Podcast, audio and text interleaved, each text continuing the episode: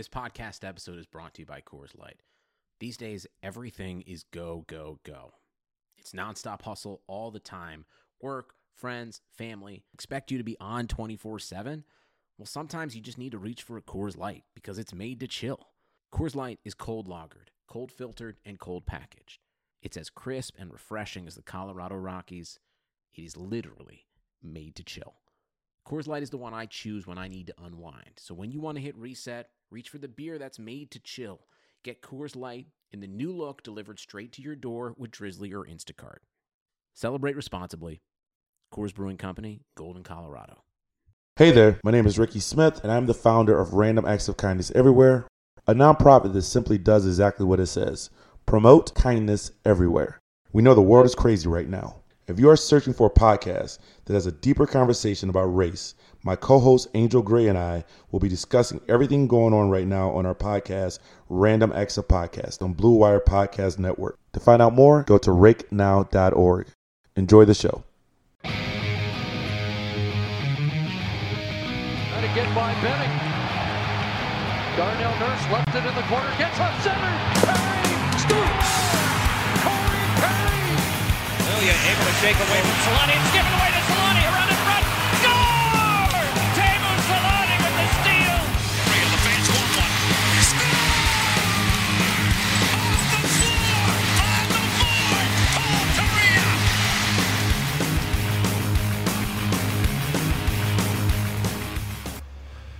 All right, we're back with another episode. It's been a little bit since we've kind of been on with a regular episode, waiting for for news to happen. Uh, season. Anything Yeah. about the season. and uh, season's over for the Ducks. No surprise, I guess. Um, there was a little bit of time where we thought if the I think they were saying they might do a 2016 format or something or 2018 format at one point that the Ducks would be involved in. Instead, they go for the 2014 format, which is which honestly is is kind of nice. Like it would have been, it would have been cool to see the Ducks play and see Trevor Zegras play and little things like that. But the Ducks did not deserve to be in playoff hockey. No, no, not at this point. Um, and uh, especially uh, considering we didn't really want it to, to mess too much with how uh, their drafting goes. Uh, I think we're maybe a little bit relieved on that other end. You know, yeah, no more Ducks hockey, but really, uh, were we expecting a complete rebound from the season that was after uh, that hiatus? I, I don't think so. We'll just we'll just watch other people play and you know get some semblance of hockey and playoff hockey at that, and then uh, just look forward to the draft. Yeah, and for the NHL, all it really mattered was Chicago and Montreal scrape their way. Oh the yeah, yeah, playoffs. yeah. Well, they've got to make it. I mean, Gotta- they, they Got to make some money somewhere. Yeah, there's there's no reason to even have the playoffs. I think that's what it was. Yeah. Yeah, you got two two of the biggest fan bases that weren't having great seasons, but the NHL had to figure out a way uh, to squeak them in. Obviously, we're not going to talk too much about the matchups and you know the games that are to be played uh, on this show. At least we're going to cover a lot more of, the, of how that's going to affect the Ducks, specifically how the draft lottery is going to affect the Ducks. Uh, if you do want to hear us talk about the matchups, the you know the way it's going to break down with the 24 teams, how the first kind of play-in games aren't technically part of the playoffs and the history books, all that. We're gonna cover that in the middle of the week on our Patreon episode of Pucks and Brews. So if you do want to check that out, make sure uh, to sign up for Patreon and listen to that show. It's a lot of fun. Uh, obviously, as the name implies, uh, we're, we're drinking a little bit during the show, and uh, it, it always uh, it always gets a bit crazy, especially when Pa- Pat has a chance to talk about the Islanders, which is which Oh, is yeah, for wow. sure going to happen uh, on that show with the with the matchups that are, are going on in the playoffs. Yeah, uh, yeah. So, some drink more than others. Uh, Ed, it, it's it's lucky if you do at Yeah. all, but uh, we I we have stuff this time. I'm, I'm ready to go ahead of time. Or mango cart, yeah. Probably it's something along those lines. I didn't buy it, so whatever it is, it's it's probably not that great. Yeah, it's free, and I don't have to worry about it. Um, let's uh, let's start off with how because we're already talking about it, how the return to play format affects the Ducks. Uh, obviously, the games themselves, like we mentioned, don't affect the Ducks because they're one of seven teams whose seasons are now over. Um, the, the interesting thing about that is all seven of those teams can actually make trades with each other right now, which is Yeah, a I bit. found that a little odd. I don't I don't expect trades to happen because I feel like you know general managers and teams will want to wait until the entire market is open to judge a player's worth. Like you know, if you're Buffalo and there's been discussions if they're going to trade Brandon Montour or some of their other players, I feel like you would want to wait until the market isn't six teams and when it's 30 teams instead of six and you're getting different offers and um, I, I don't see any happening. But it is interesting that they, they open that up. I think they're hoping that some teams make moves so that you know they can get some traction and, and some buzz around the league but i doubt i doubt the ducks or any of the other teams outside the playoffs make any moves Yeah, it, it'd be odd because usually it's kind of like um, those those lower teams are, are maybe looking to add a draft pick or something like that. And so if you're all gonna get a high draft pick, unless you're like doing future high draft picks, it, it seems odd. Yeah, I don't think there's gonna be a whole lot of movement between those six teams because all those six teams are, are pretty much sellers. You know, no one's a real buyer at that point, so they'll just wait till the buyers kind of come back, see who misses, you know, or underperforms in the playoff, and they're willing to blow up their thing or whatever. I think yeah, you'll probably see a little bit more of a delay in um, any sort of trading or significant trading at least. Yeah, I think the only team who would who would really be a buyer in that situation is the team who just missed out in Buffalo. I think they're Yeah. you know out of the other teams who are out in you know Anaheim, LA, San Jose, Ottawa, uh, New Jersey, and Detroit. None of those teams are in, in a position to buy anybody right now, especially anybody that the Sabres would be selling. But the, the the one thing that the Ducks and those other six teams, and I guess the Sabres are looking forward to, is the draft lottery, and that's something that you know until we it became official and how it was going to be run, there was probably about three or four different formats that people were speculating and throwing out there. Uh, I know the one that was the favorite among most fans was the one where every other team that doesn't make the playoffs is completely out of it, and then the odds are adjusted differently for the remaining uh, six or seven teams that missed out. That would have been the best one because the Ducks would have had about a thirty percent chance to get the top first overall pick, and then there was no chance they could move back. I think their only options were first or fifth. Now it's changed a bit. You know, they have a chance to get second or third, but they could also fall back, which they did uh, last year. They could fall back from five to sixth, seventh, or eighth. So, yes, you get the added benefit of being able to get second and third in this new format, but now they could fall more than one spot back, which would be a little bit of a, a Uh, disappointment.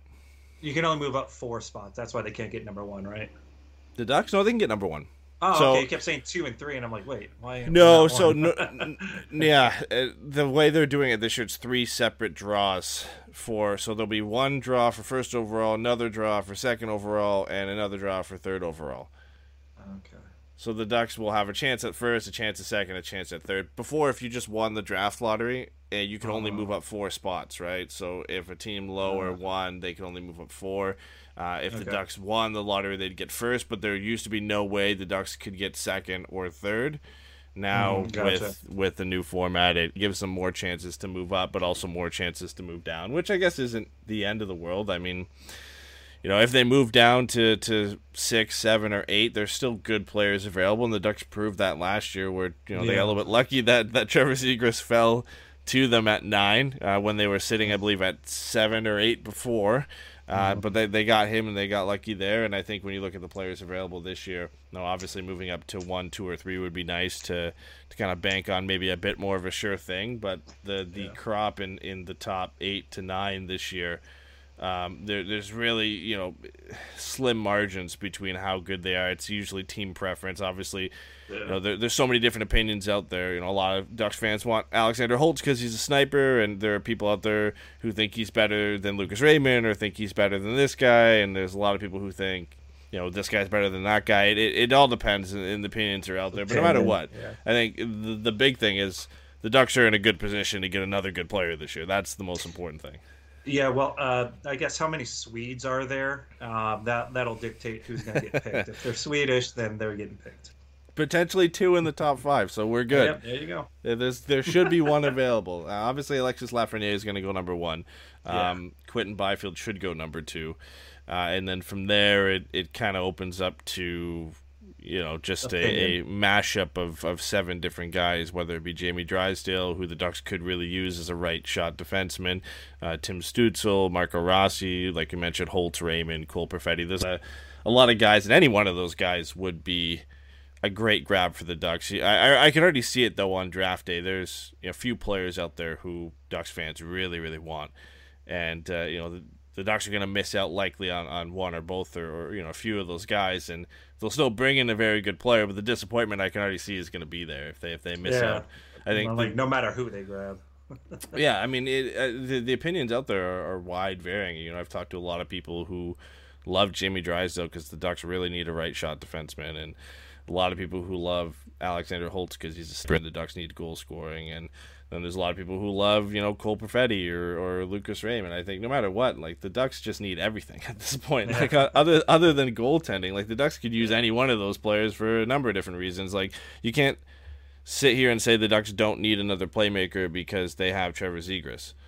Yeah. He's a great player, but you can't just get by on having just one. And and the players at the top end of the draft, they could be very good playmakers, but usually they're at the top half of the draft or the top five in the draft because they're also pretty good at everything else too. They're not just a great playmaker.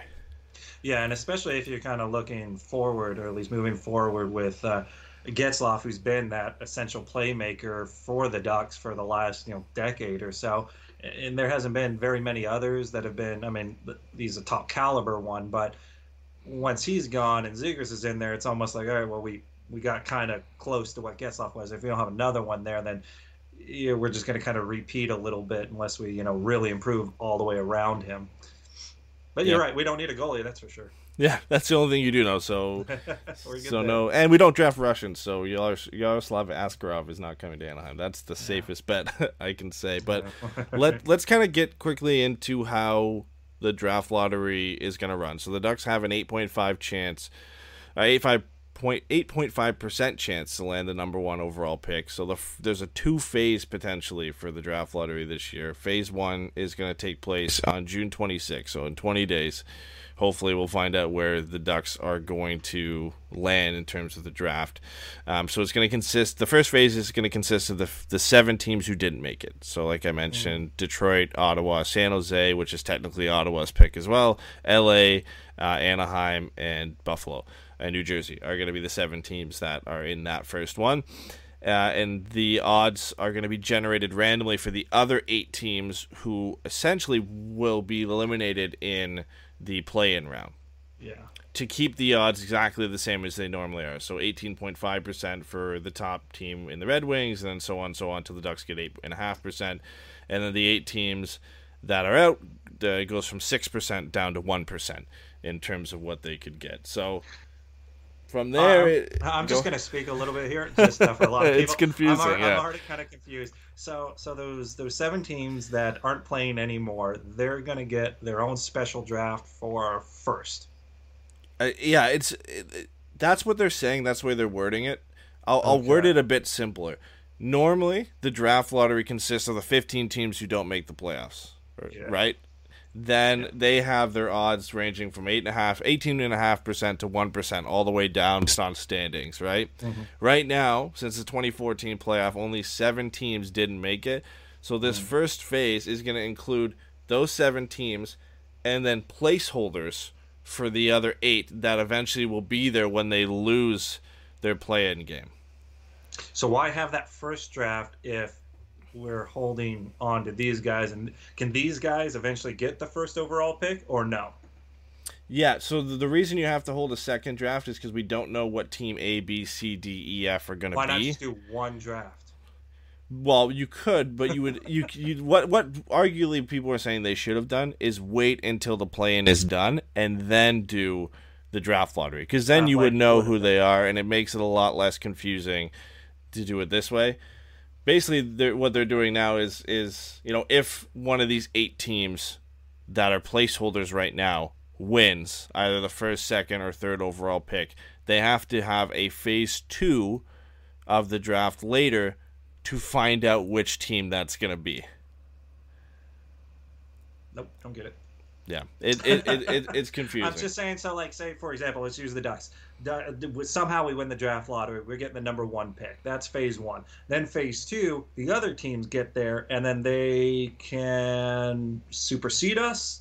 They Wait, can no. get thrown in there. Or... So you only need phase two if one of the placeholder teams wins one of the top three picks. So if we go through phase one of the lottery, Detroit, let's say, retains number one. Let's say the Ducks move to number two, and Ottawa number keeps three. number three. That happens where all three teams that were eliminated get the top three picks. There's no need for phase two because the draft Okay. lottery is complete.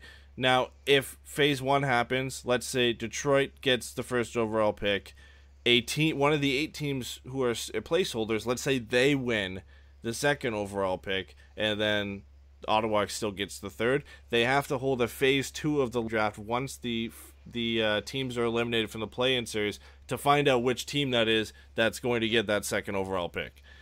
They're all I get it. I get it, but that is so. so and and what's even what's even more ridiculous is all of those teams when they get into that second phase if it happens they all have a 12.5% chance to win that second overall pick or first or third or whatever it ends up being if one of them is to win it Jeez, so oh man, so I wonder if you see tanking. I, I I don't think you would. I think everyone would like that odd chance of actually making it into the playoffs. I don't know.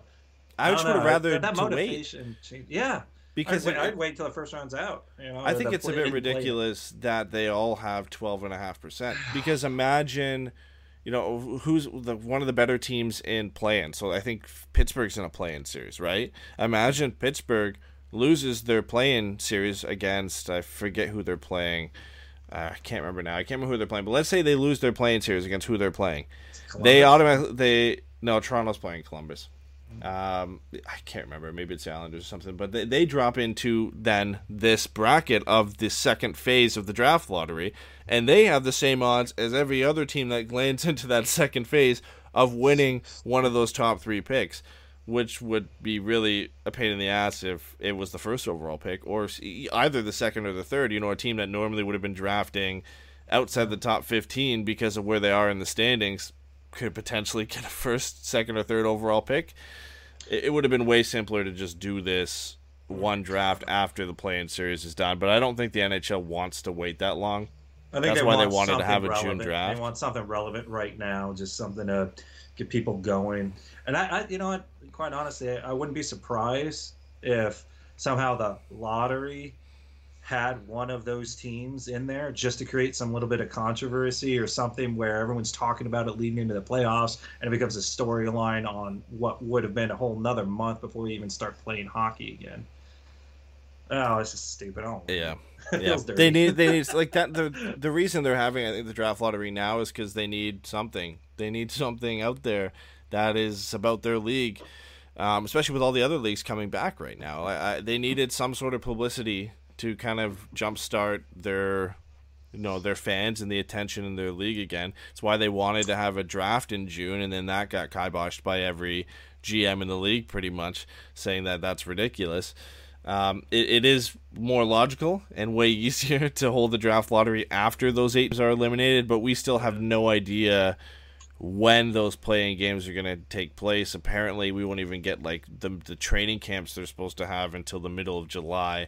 So those playing games might not even take place until Until August. the end of July, yeah, I would think at the earliest.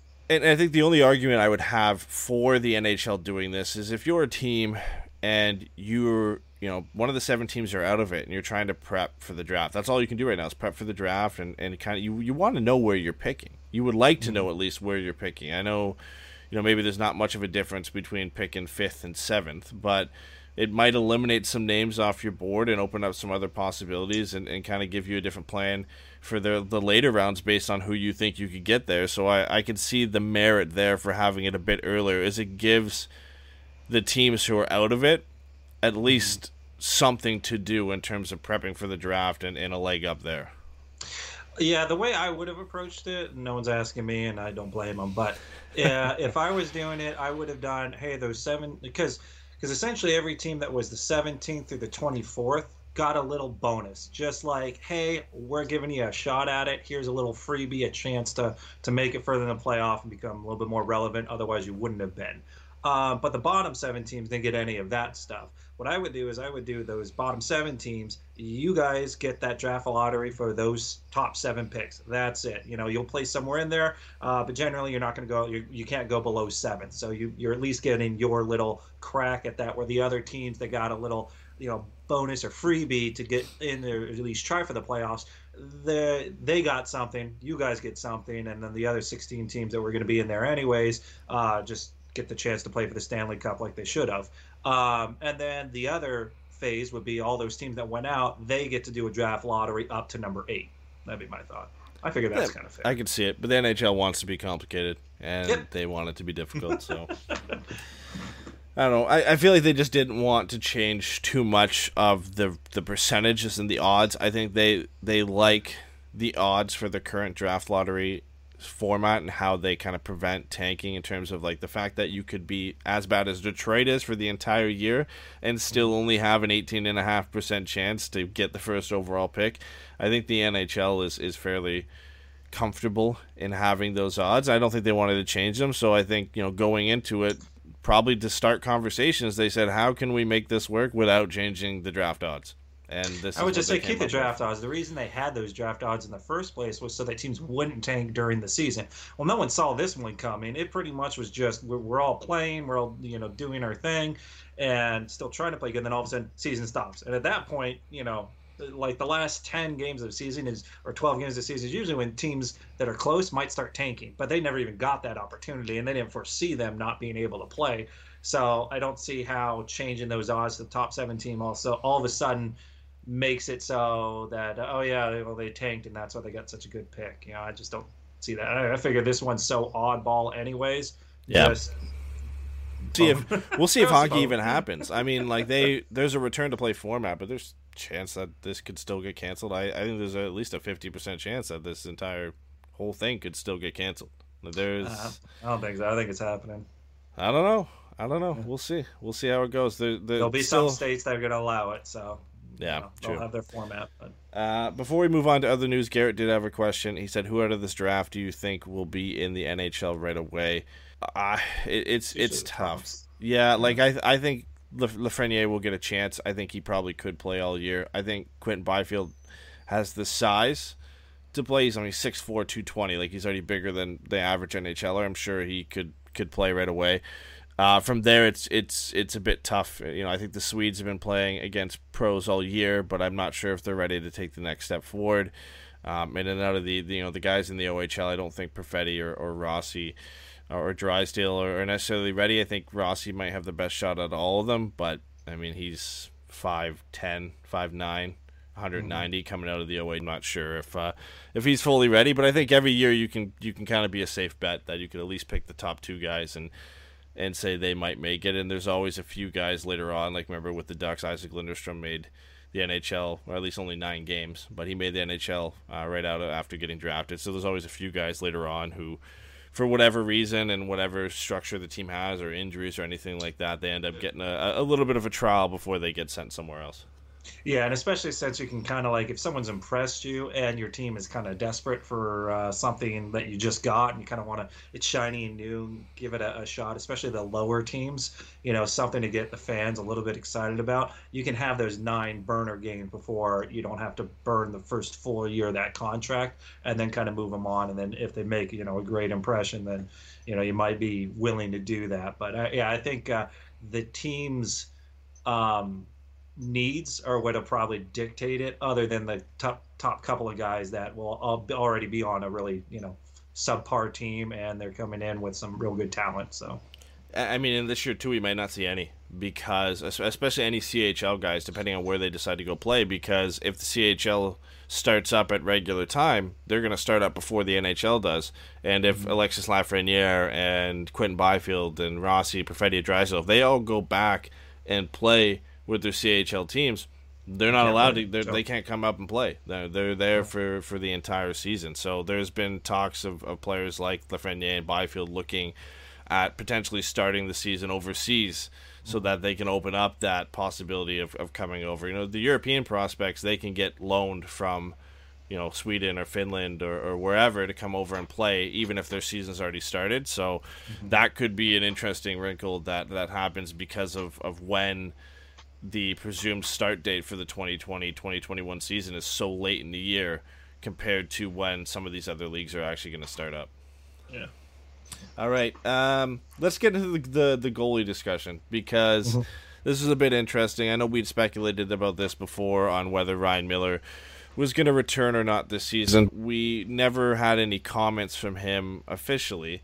Uh, until recently, he was on uh, an interview with Gene Principe from Sportsnet. They're doing an at-home series where they talk to some players about what's going on at home during COVID nineteen. And uh, Ryan Miller was uh, asked a fan question about you know what's his desire to come back and, and play next year and what that looks like. And you know he said that the, the desire's there to come back and play, but you know honestly he doesn't know how the landscape's going to be, how you know how COVID nineteen is going to affect when sports come back and when that season's going to start, and you know if his kids are going to be in school and and how that's going to affect his wife's work and if he's going to have to be home. So, you know, I think you know bluntly he said he has no idea. He wants to come back, but uh, you know he's had a long career and and he'd be okay if you know he ended it here. But he also said he wants to try and hit 400 wins. He's I think three or four wins away from passing Dominik Hasek for 14th all time, which is a, a personal goal for him that he wants to reach. So, uh, you know, I, I think it's 50-50 whether he he actually ends up coming back or not. Yeah, um, I I think he would come back. Um, you know, it, it, will you know depend on what, like you said, the landscape or what the NHL kind of looks like at the start of next season. Um, but you know, this is a guy who's not really playing for money. He's he's kind of just playing a for the fun of it. The fact that he can still do it at a high level and you know not embarrass himself. Um, and the Ducks would be crazy not to to sign him because they've been signing him at you know very very team friendly uh, contracts uh, for the next few years, and it gives us a solid backup. Uh, you know, until he's finally ready to call it call it quits. And uh, even though the Ducks may not be, you know, in that that upper echelon where we're going to be competing uh, as a favorite to win the Stanley Cup or even make the playoffs uh, seasons in, season out. Um, you know, he still has a lot of great value, and I think he knows that. And if he's got the desire to do it, I think that's kind of the main thing. Uh, I don't think if you know if the season, I don't know, it, it does depend what COVID is going to be doing for the season. But I think if the season starts up any similar as to normal, I guess if it gets kind of close to normal, I think you know he's willing to come in and play, and if he's that close to those wins too, it just a lot of reasons say yes. It just like he says depends on how the NHL looks, or if they're starting and they're doing a half season or something like that. I mean, you gotta wait to see how it all plays out, I guess. Yeah, I, I mean, I would love to have him back. I, I think you know he kind of deserves a spot on this roster still. I think the way he played, you know, over the last couple seasons, he shows that he can still do it. And, and I think, you know, I'm not sure when his birthday is, but at least when he decides to come back, if he does come back, he'd be either 40 or close to turning 40 uh, at that point. So I think if he does decide to come back for one more year, it, it probably is his last year uh, in the National Hockey League. It would be nice to see him go out and, and kind of hit those personal marks for him. And I'm not sure if he ends up getting to 400 wins, but I, I would think he would pass Dominik Hasek. You know, only needed three or four. I'm sure he could pick that up over, you know, the, the entire length of a season. Hopefully the Ducks aren't that bad. Yeah. But but if, if you're Anaheim, you know, I think you would love to have him back. There's just the guy he is and, and the impact he brings. Um, but I don't think you're desperate to bring him back. When you look at trying to kind of take some of your young goalies or other goalies in the system up to the next step, whether that's moving Anthony Stolarz into the backup role. Uh, Lukas Dostal and Roman Durny are both signed under contract. They could come over and play in San Diego. Olle Eriksson spent the entire year in the ECHL, and whether you want to see more of him uh, in San, San Diego, you know, Ryan Miller I love the guy. Great goaltender. Definitely, if he signs, he's easily the second best goaltender in the system at, at, at this point in, in, terms of pure quality. Mm-hmm. But how long do you keep doing that and, and maybe blocking the development of some of the younger guys and trying to get them into the AHL? I would honestly do it as long as Ryan Miller wants to play and he can play at the level he's playing. Um, you know, it's it's a little different than I guess you know with with you know if you want to try and say blocking it like Corey Perry was blocking those up and comers. Corey, Corey Perry yeah. couldn't play at that position. He was he was holding people up mostly because he refused to kind of get out of the way a little bit, and that's where he kind of had to part ways at it. You know, he wouldn't go down in the lineup, and so that resulted in all right, well, we got to buy you out so we can get these guys going. Uh, goaltending is a little different, especially with goalies. Um, it takes a little bit longer to develop. So even if these guys are young and they're showing good promise, experience and game reps are usually what helps them get to their level. Look at uh, Jordan Binnington uh, and how long it took him to get in there. Very rarely do you get goalies that just jump right in as a teenager or higher and all of a sudden just completely excel uh, with no you know setbacks in it. So letting them ferment a little bit more in the minors isn't necessarily a bad thing like it would be for a forward that's kind of reached whatever they're going to do in the AHL. Goaltending, you can always get that more experience in being a starter at the lower end and let Ryan Miller, who's better in that lineup, to actually be that. And especially if the contract is team friendly again, you're not going to find a better backup at that price point in the NHL. Yeah, I, I mean, if he doesn't come back, I think obviously the easiest decision or the easiest guy to promote is Anthony Stolarz.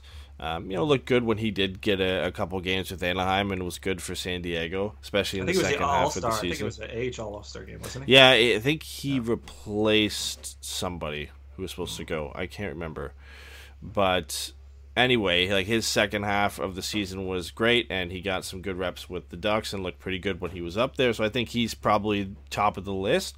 Uh, but there are other options if, they, if the Ducks want to go out into the free agency pool. Um, you know, Lukas Dostal uh, is a guy that they just re-signed. Probably one of the best goalie prospects in the league. Was the best goaltender, voted as so uh, in the Finnish league last year, which is one of the top five leagues in the mm-hmm. entire world. Uh, and he's doing that as a 20 year old, which uh, which makes it even more impressive. So there's always a chance. I don't think he jumps right from there and, and right into the backup role.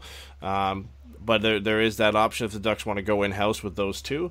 But when you look out uh, across the league, there there's some names I think we all know. Whether how how good they are and how well they'd fit, that that's a, a bit of a different story. But uh, you know, Ang- I wish Anton- I had I wish we had Pat on for this because I, I, would love to hear his.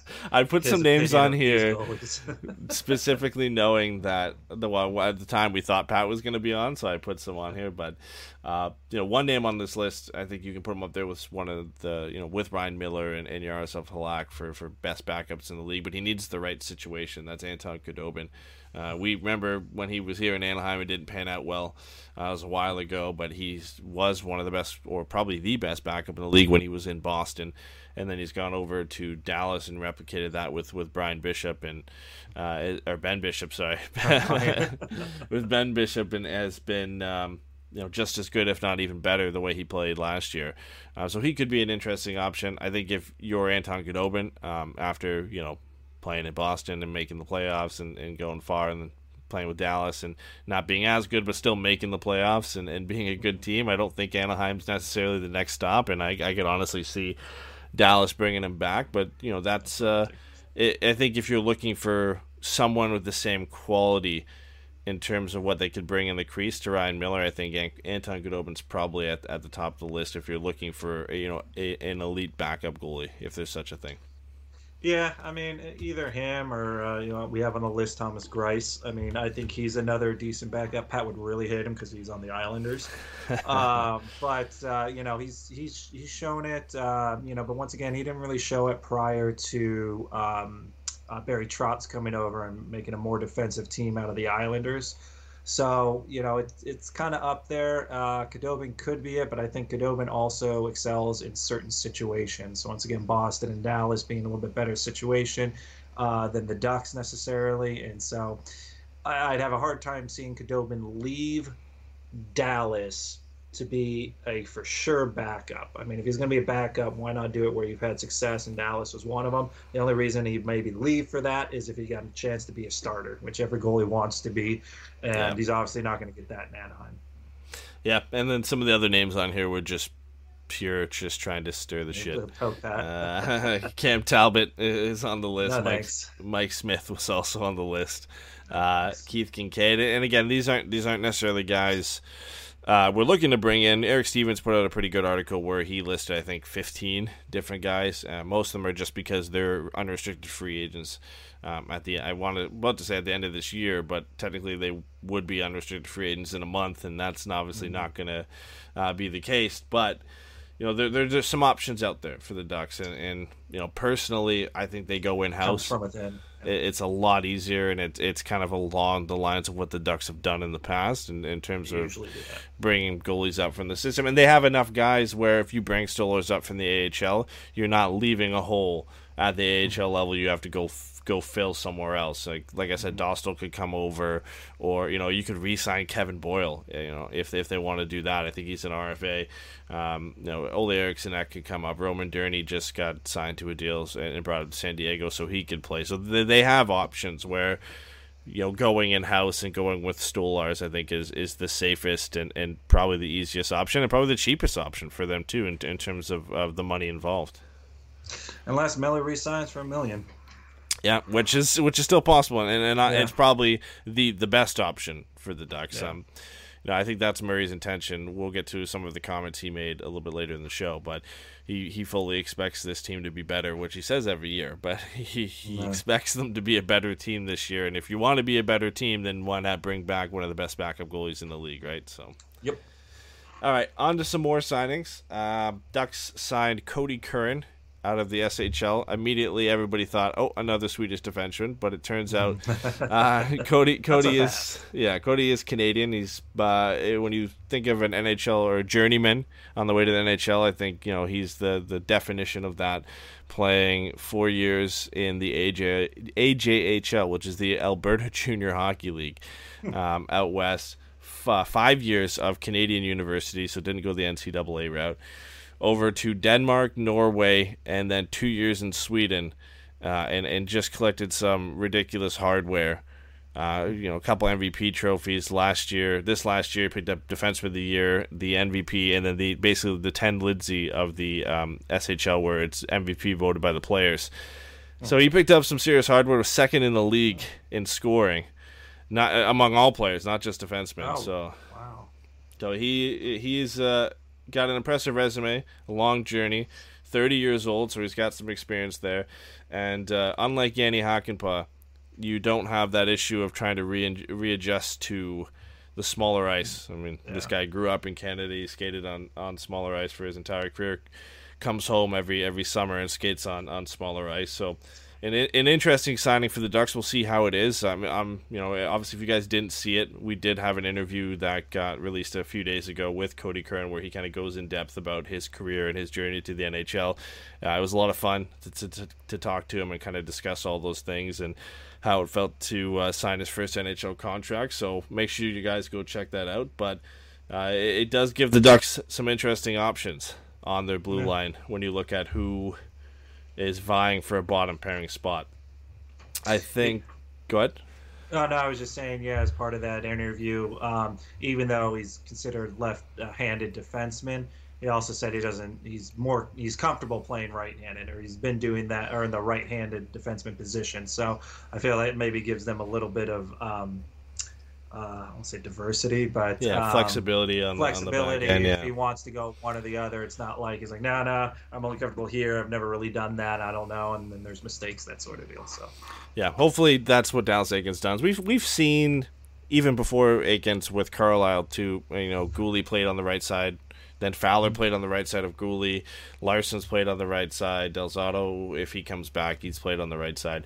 Um, I think Cody brings a different aspect to the Ducks, which they could potentially use, and that's being an offensive defenseman and being a power play quarterback, which really, other than Christian Djoos, nobody's shown that out of those bottom pairing guys. Um, you know, I, I think it's safe to say, you know, Lindholm, Manson, Fowler, and likely Gudbranson are your top four. You know, maybe the only iffy there being Gudbranson, but I think that's how the Ducks would start the season would be with those four.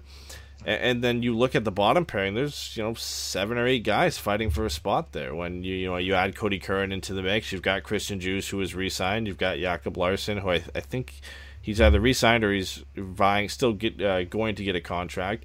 Uh, you got Josh Mahura, Simon Benoit, Jani Hakanpää who got re-signed, Brendan Guhle who got re-signed, and then potentially Del Zotto and Irwin, Irwin if they get contracts. I don't think they do with the amount of names I just mentioned off there of guys who are already under contract. But even without Del Zotto and Irwin, you've got seven uh, guys there that are going to be fighting for a spot. yeah, and we definitely need someone to help on that power play. Yeah. for sure. I don't know if I don't know if you know as much as I love the guy, uh, and, and he's a great guy. I don't know if Cody Curran is, is the fix to the Ducks power play woes. I think he'll he'll do better. I think he'll make the power play a little bit better. It gives him a, a bit of a a better presence from the blue line on the power play. But uh, one one player coming in, unless you're you know Connor McDavid, isn't going to to fix the Ducks power play. There's a, a systems issue there, and, and there's a lot of things going on on why that power play isn't good. But you know, if you if you're looking at this bottom pairing right now, who are your two kind of go to guys if you had to pick from that mix? And you know, Larsson, Djoos, Curran, Mahura, Benoit, uh, and Guhle. I'd, I'd, I'd have to watch more of them play, especially Curran, because I haven't really watched him play, so I don't know. Um, so uh, you know, uh, Djoos I thought would would probably work there, and but then it's like, well, who's the other guy going to be? And if it's Guhle, who is the other one, I would think would maybe work in there. Um, then you got kind of t- two guys a little bit more offensive, and usually they like to kind of put in a defensive guy there. So I, I don't know. Like I, I mean, it just kind of depends how they all get through all of this offseason and who comes out and really wins that spot. But I, I just don't see clear cut winners one way above the other one. So it just I'd have to see how they're all playing. I think they'll probably end up getting interchanged as time Yeah. moves on. That's right. I think there's going to be a bus going back and forth between Anaheim and San Diego a fair amount for, for the defense, like it was this year as well. And you know, obviously i injuries could play a big part in that. But uh, you know, I'm I'm honestly excited to see most of these guys get a chance and, and try and win a role. I would like to see you know Mahura jump up and, and get a start. He might be closer to the bottom of the list just based on contract issues and, and guys having to go through waivers when he doesn't. So I think you know I, I want to see him do well, but I, I think it'd be hard pressed to, to win a spot over some of these guys. I, I think Benoit likely starts down in San Diego as well. Uh, the, you know, the interesting one for me is Brendan Guhle, still being a big part of that Brandon Montour trade and, and really having a tough season last year. You know, I'd like to see him do well. I'd like to see him kind of jump into a top four spot, and maybe steal that away from from Erik Gudbranson and win that spot back with Cam Fowler. Uh, but other than that, I mean, I think Larsson, uh, Curran, Djoos, Hakanpää, like they all they're, they're all gonna have to win a spot in preseason or in training camp or you know at, at some point there where they're gonna have to show that they're better than the other guy and you know separation. Yeah I, I think right now Djoos probably has the inside track just to you know the the nine games he had with Anaheim were very good. He was the Ducks best defenseman over those nine games before the season got suspended uh, I think maybe you know that could be on the coaching staff and, and Bob Murray's minds, but it's a whole new year when everything restarts and training camp gets back in, and when you've got that much competition, it's always good to have competition in, in a spot. Uh, it'll be interesting to see who who wins out there. I, I honestly, I you know, I couldn't pick a guy. I think it is that close in terms of none of these guys are significantly better or proven they're significantly better than the other guy. So it's gonna be uh, it's gonna be an interesting battle. For sure. All right, I think now is a better time than ever to move. Message from one of our advertisers. There is no shortage of action going on at our exclusive partner BetOnline. NASCAR is back, and BetOnline has hundreds of other games, events, and sports to get in on. You can still be in on simulated NFL, NBA, and UFC events 24 7, or you can participate in a $10,000 Madden Bracket Challenge, a March Madness style NFL simulation tournament you can enter for free. And live right now on BetOnline's YouTube channel, you'll find an exclusive interview with ex Chicago Bulls Ron Harper, Horace Grant, Bill Cartwright, and Craig Hodges to discuss the Michael Jordan documentary on what they're calling the Final Dance. Visit betonline.ag and use promo code BLUEWIRE to receive your new welcome bonus and check out all the action. BetOnline, your online wagering solution. All right, let's uh, move on to the last bit of the show we have here. Bob Murray had a press conference with media, I think a couple days ago now, two, three, four days ago, where he just kind of opened up. Let me up. guess. No, no. Let me guess. He took full responsibility. He accepted that he was a little bit um, naive on everything, and everyone did the best of their ability. And he's got to look internally and how he can make this team better. Close. Close. Okay. Yeah, basically, did he no, he, he, he didn't No, do that. okay. He, he blamed he, blamed he blamed everybody else. yes. Yeah, he, he blamed everybody else uh, and said if he was around more, uh, then they would have done better.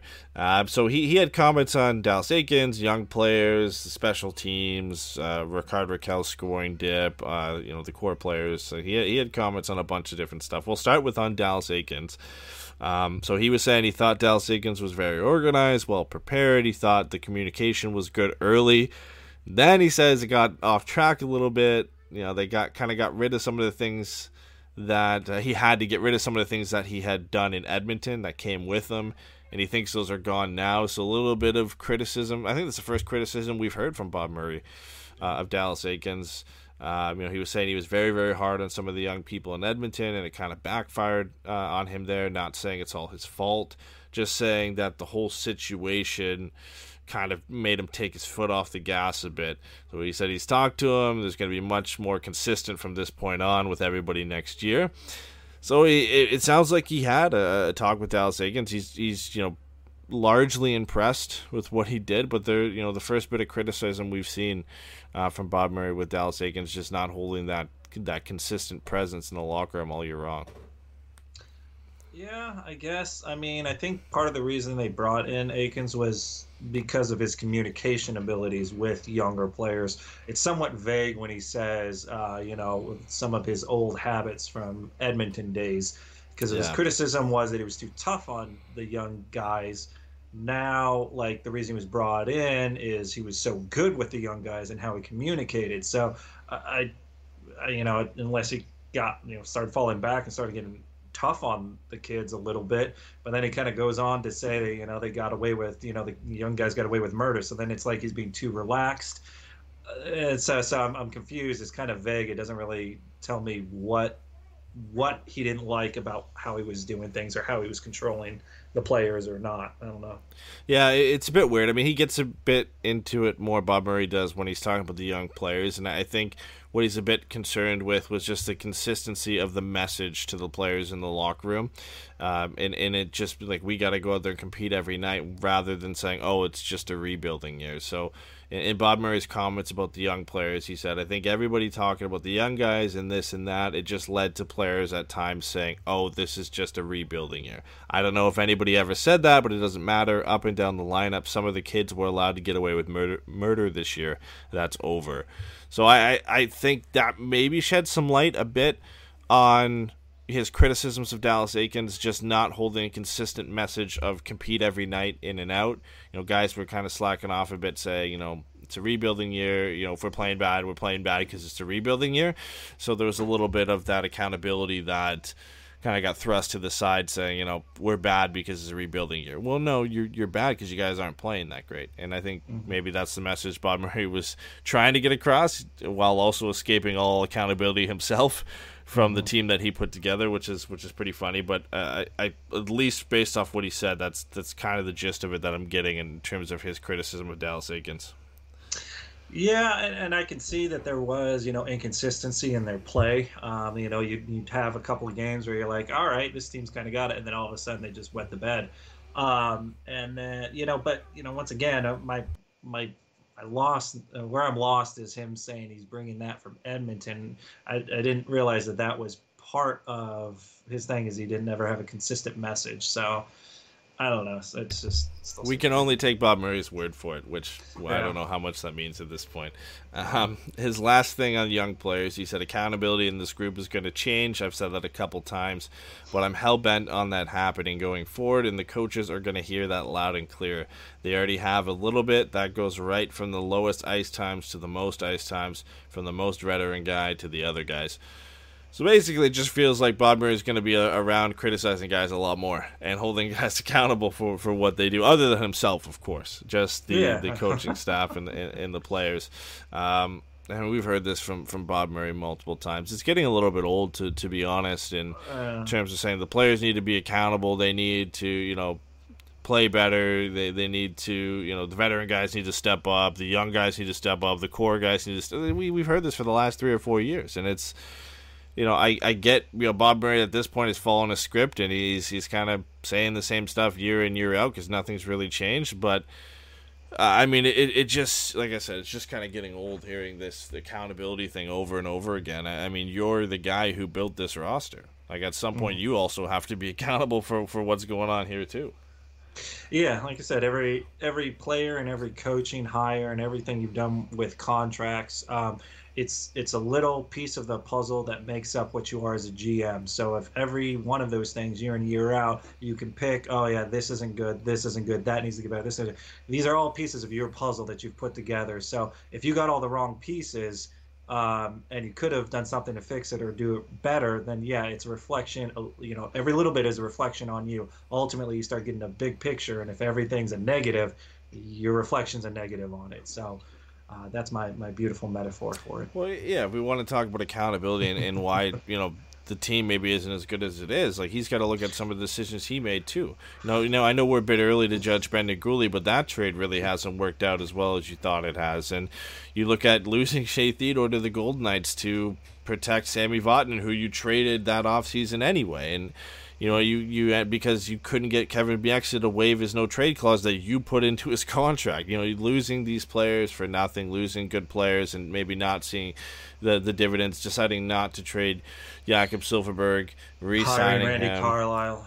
Yeah, rehiring Randy Carlyle, not firing him until near the end of the season when it was already too late anyway. Like all these little decisions that that go in into roster creation, and you know some of the players that he's brought in over the last couple of years haven't done anything anyway. And you know you can't criticize, you know, a team for not being that good when you know you're playing seven kids because you didn't bring in you know enough guys, and you- you've got you know Michael Del Zotto playing top four minutes, and you've got some of these. You, you brought in Erik Gudbranson to be, you know, as good as as surprising as he was in Anaheim. You brought in Erik Gudbranson to be a top four defenseman because you traded four top four defensemen away, or lost them in, in some different ways. Like at, at some point, it, it just gets ridiculous that you know we hear these these comments from from Bob Murray, and there's never you know oh, I should have done that, or you know I made a mistake here, or you know some of this is on me.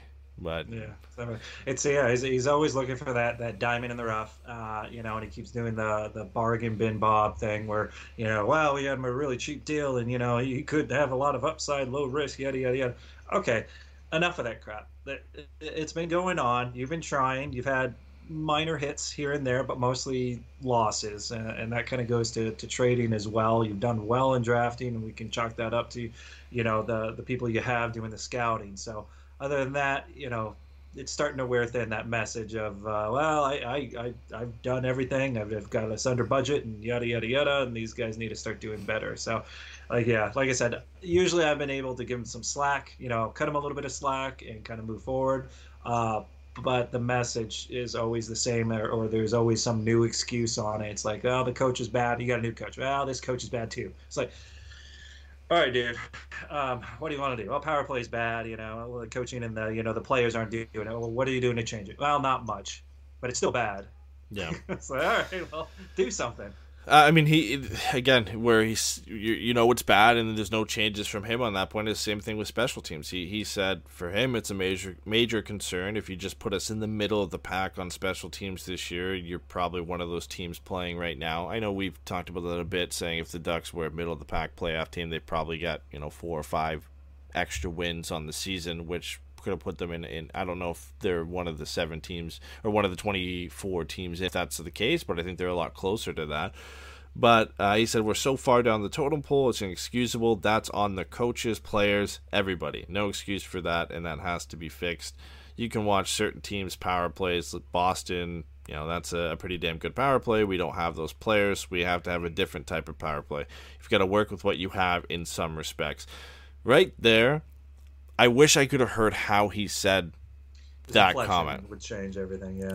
I just because he says you got to work with what you have. If he said that in a depressing tone, like ah, I got to work with what I got, like you know, I was given this, I got to work with what I got, then I, I I would really understand his mindset. Because when he says, you know, that's on the coaches, players, everybody, he doesn't say that's on the coaches, players, and me.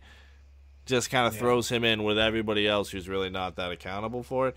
I really would have loved to hear him say you've got to work with what you have because I feel like he probably said that in a way with like, oh man, I've been given all this stuff and I got nothing. I got to work with what I got here. I, I've heard him talk. He's he's blunt, um, but it's it's very honest in the way he speaks, or at least he portrays that he believes it in such a way.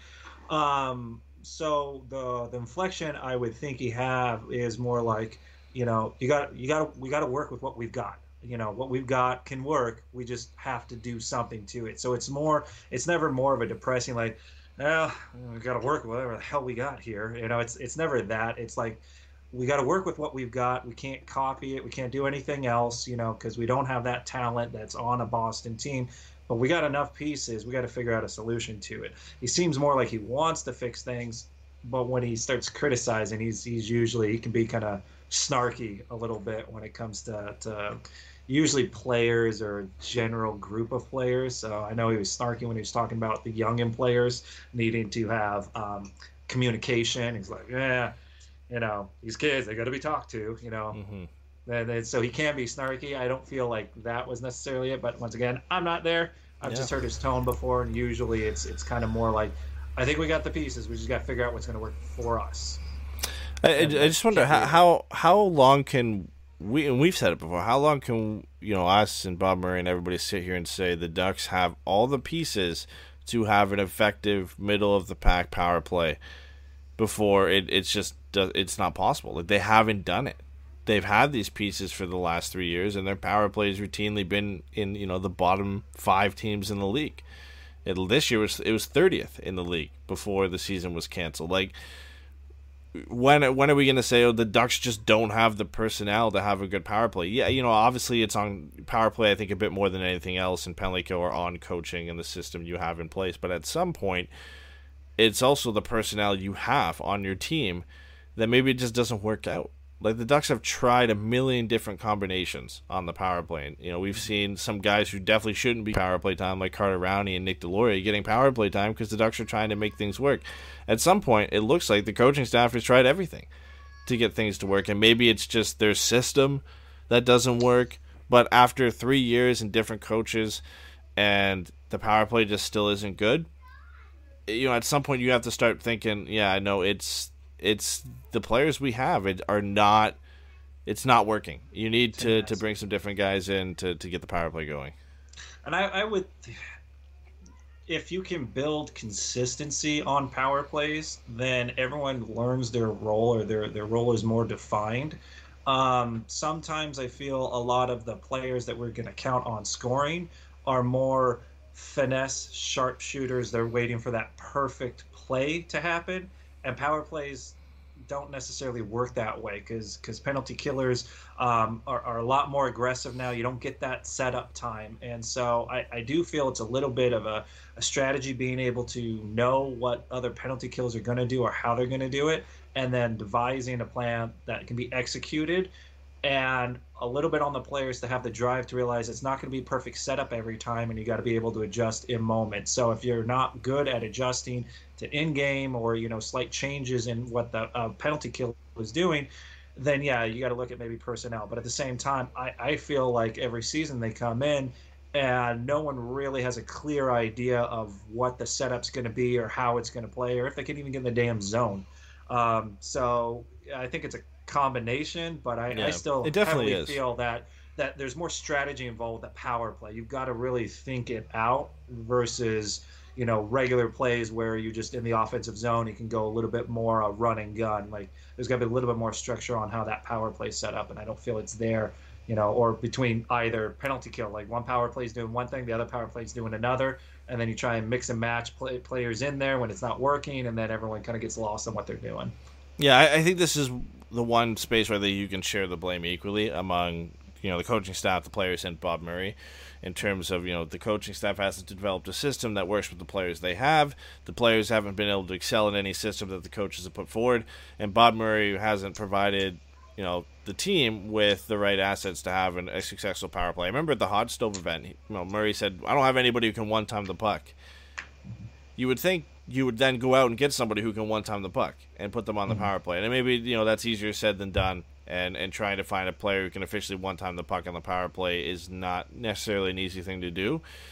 But you've we've been saying that for how long? The Ducks haven't had a shooter on the power play. Well, no wonder your power play hasn't got that much better because you haven't put anybody who can shoot the puck on the power play. We look across the league. I know you can't replicate other teams' power plays, but look at the bones of why some power plays are so good. They have structure, and there's one guy, usually one guy, that they're trying to get the puck to to one time the puck in. For a long time, Tampa and Stamkos, that was it. Obviously, Ov in Washington.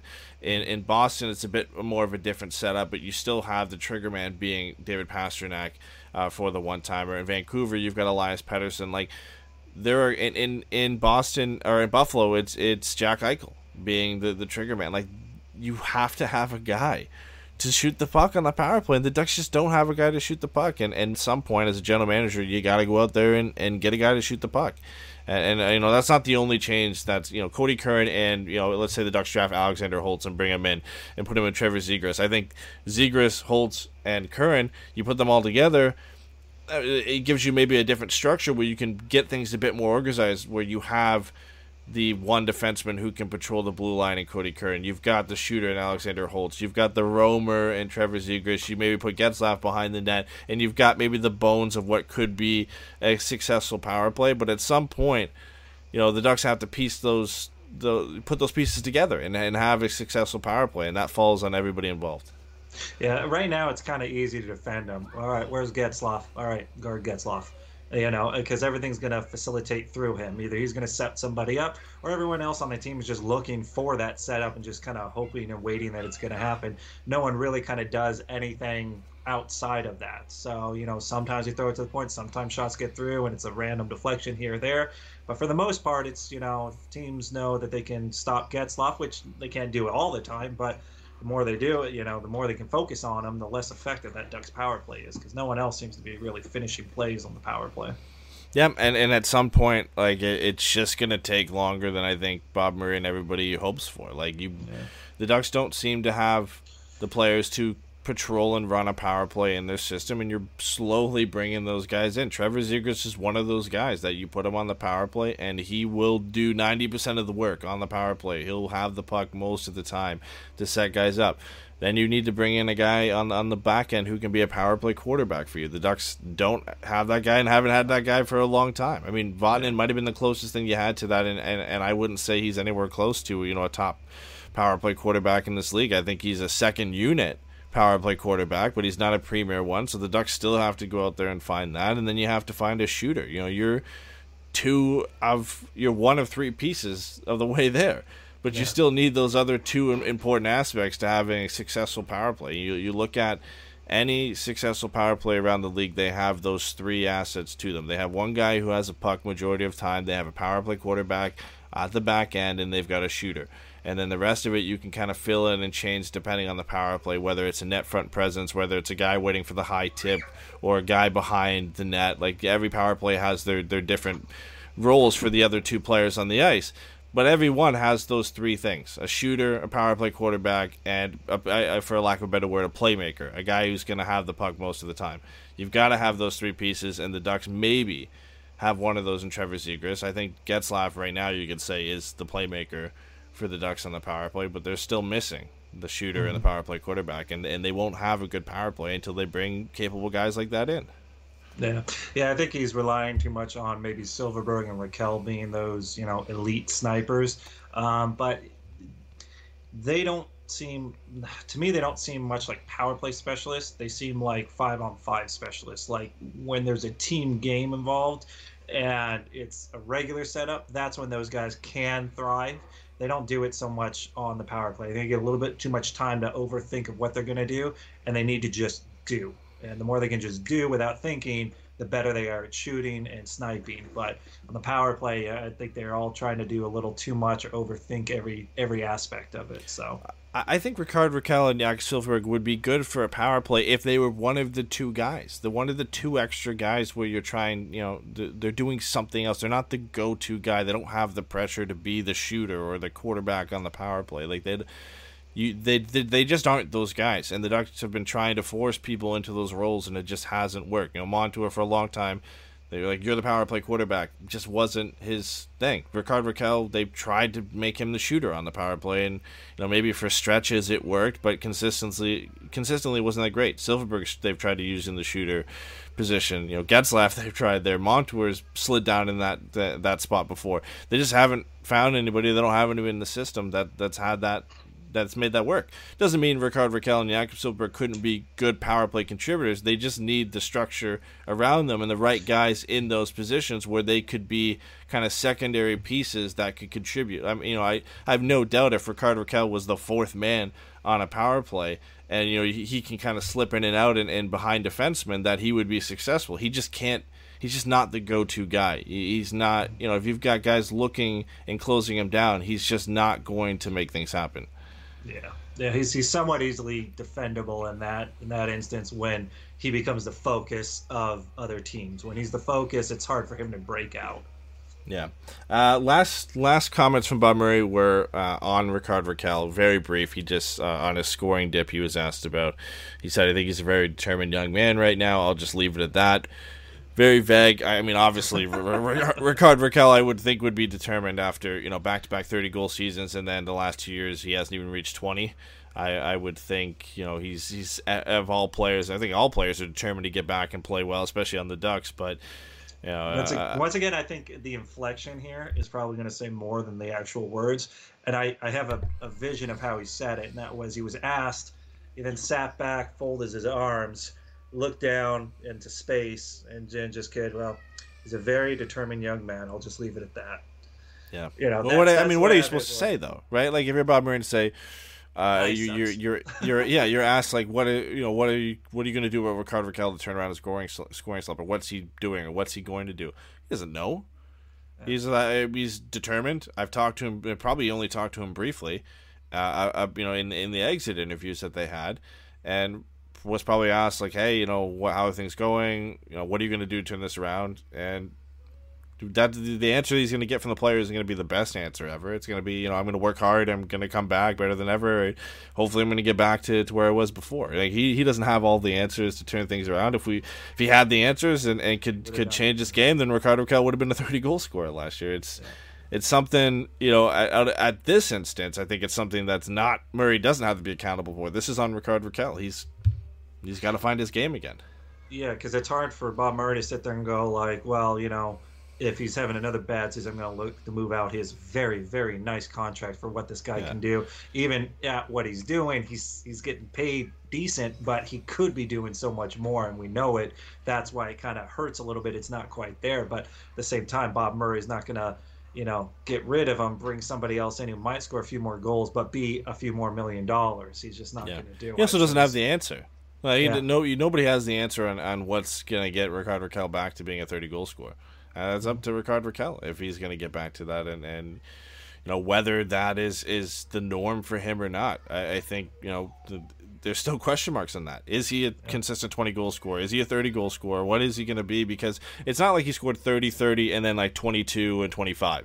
It was 30 30 and then under 20 for the net the last two seasons. So there's huge disparity there and, and you know the it, it's up in the air on what type of player over the entirety of the, of the rest of Ricardo Rakell's career is he going to be? Is he going to be a consistent 20 goal scorer? Is he going to be a guy who hits 20 most of the time and can hit 30?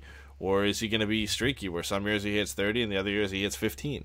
Um, and and how much of this is on how bad the team is? You know, he scored back to back 30 when the team was good, and then the team was bad, and he got below 20. Like how much of it is is on his role changing Like from the whole team was under 20, though. yeah, exactly. Yeah. How much of, of, of that is, you know, him benefiting from the team being good and, and then being a focal point of a bad team?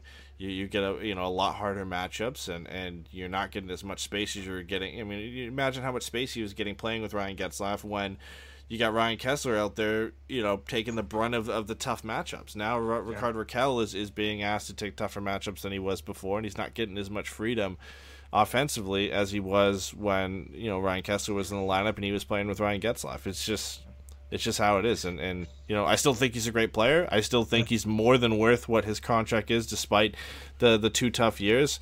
Uh, it, it'll just be interesting to see you know how he comes back next year and, and you know what what kind of Ricardo Rakell we're going to get.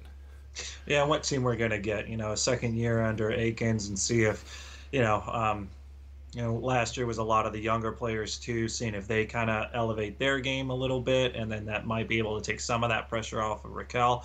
Uh, but whenever there's a change, especially at the head coaching and as far as how many players from one year to the next kind of got moved in and out, uh, that that can always take a bit to to get under control. But uh, he's shown times where he was really good. He was really good with uh, Silfverberg at times. So it's you know, you know, me being the optimist, I think you know next season would hopefully be uh, you know a step up. You know, assuming it's as close to regular season as we can get. But Yeah, we'll have to see. Hopeful. I mean, whenever that season ends up happening, whether it's in January or, or later, um, you know, the only other comments Bob Murray had were basically saying the core players have to be better. We heard that last Yeah, year. We heard that the year before. or you know, Same thing, and, and every time he says that near the trade deadline, he trades somebody. You know, it, it, it always seems to happen. So we'll see how it goes. I mean, cautiously optimistic. You know, the big thing for me for this coming year is, is watching the progress of, of the young players we had last year in Steele and Comtois and Jones and Terry and seeing if they can take another step forward because it was largely disappointing from all of them across the board uh, throughout the season. Uh, and then obviously the play of, of Trevor Zegras and, and whoever the Ducks draft uh, in the top five this year, if they get a chance to, to show what the what they've got at the NHL level right away as well. So it'll be exciting nonetheless. I mean, even if it's a bad year for the Ducks, there there's a lot of things to be excited about in terms of young players coming into the system and, and hopefully revitalizing the the play and, and, and the team over the upcoming year. But that's uh, that's it from us for this show where we've kind of extended over an hour somehow we always manage always to, to find a way to get over it. Um, like I mentioned earlier in the show, we do have a Pucks and Brews uh, for Patreon coming uh, sometime during this this upcoming week. Um, so if you haven't checked out Patreon, make sure to go to patreon.com slash puck guys forever mighty.